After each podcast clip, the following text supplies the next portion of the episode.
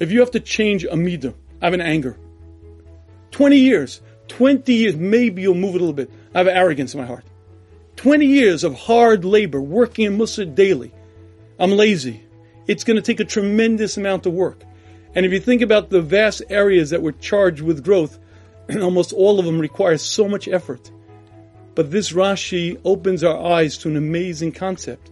And that is when it comes to Lashon Hara, it's not a sin of passion.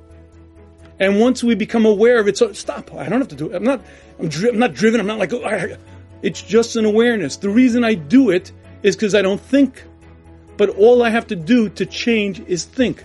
I'm not going to have to pull back. I'm not going to hold back wild horses.